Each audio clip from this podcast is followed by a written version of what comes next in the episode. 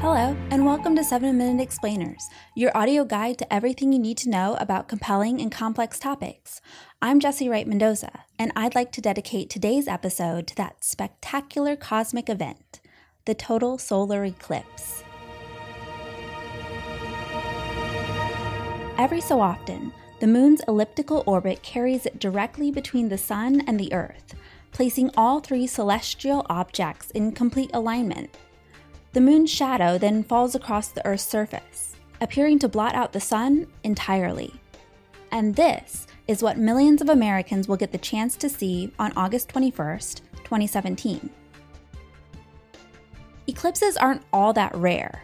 In a calendar year, there are at least four eclipses, both solar or lunar.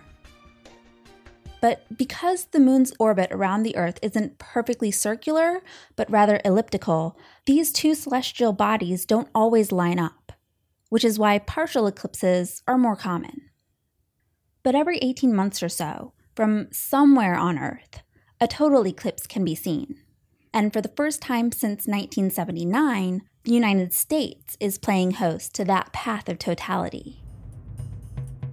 It will actually be the first time since 1918 that a total solar eclipse will be visible from coast to coast, passing through a whopping 14 states. More than 12 million people will get to experience this event without leaving their homes.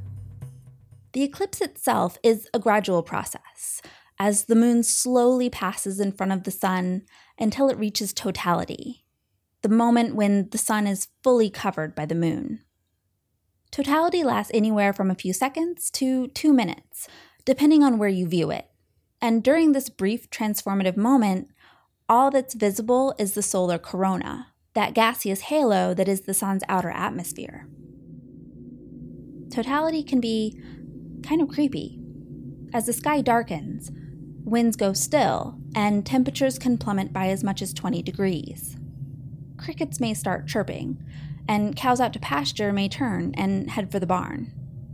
In fact, the sheer strangeness of eclipses has inspired fascination and fear since ancient times.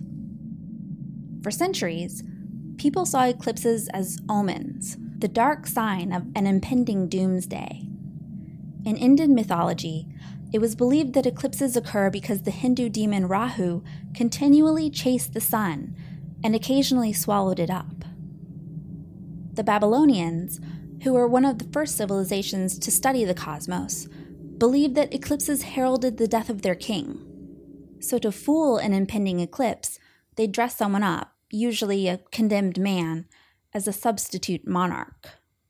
But by the 8th century BC, the Babylonians had devised mathematical formulas that predicted them. This year's total solar eclipse will begin at 10:16 a.m in Government Point, Oregon. From there, it will follow a 67 mile wide path from Oregon through Idaho, Wyoming, Nebraska, Kansas, Iowa, Missouri, Illinois, Kentucky, Indiana, Tennessee, North Carolina, Georgia, and finally South Carolina, ending near Charleston at 2:48 p.m.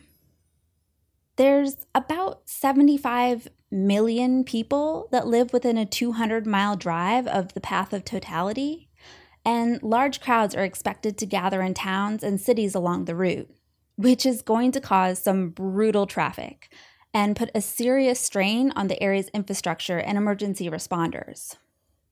But communities have been preparing for this moment, coordinating with government, law enforcement, and food vendors, and ferrying in portable cell phone towers the town of Glendo, Wyoming, which normally has a population of just 200 people, has set up an airstrip viewing area to accommodate expected crowds of up to 2,000 people. Visitors are advised to bring their own food and water and be prepared for a possible porta potty shortage. Eclipse gazers will also have to come equipped with proper viewing gear. During an eclipse, you cannot look directly at the sun not even with sunglasses, not even for a second. It's not an old wives' tale. You can permanently damage your eyesight or even go blind by staring at an eclipse. But you can watch safely using a solar filter or with specialized glasses designed explicitly for solar viewing. Just make sure your glasses are authentic. The American Astronomical Society has warned that some people have been hawking fake ones. Even some glasses purchased from Amazon could be counterfeit. To purchase proper eclipse viewing glasses, it's best to go through one of the reputable vendors listed by the American Astronomical Society, which you can Google.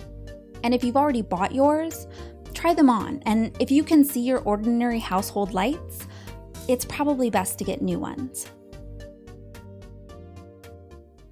Besides being just really cool to watch, eclipse events are also opportunities for scientific study. The total eclipse of 1919, for example, allowed British astronomers to observe the extent to which solar gravity bends starlight, confirming a key prediction of Einstein's general theory of relativity. This year, NASA is funding 11 scientific studies that take advantage of the eclipse. One of the projects is actually crowdsourcing its research. Dubbed Eclipse Mob, astronomers across the country will use special radio receivers to study the ionosphere, a region of the Earth's upper atmosphere that has high concentration of ions and free electrons and plays a crucial role in some forms of long distance communication. Eclipse Mob is being billed as the largest experiment of its kind in history. And that does it for this episode of 7 Minute Explainers. Look out for new podcasts every Thursday on iTunes or wherever you get your podcasts. For more on the total solar eclipse, go to theweek.com slash podcasts, where you'll also find 7-minute opinions and This Week I Learned. I'm Jesse Wright Mendoza, and thanks so much for listening.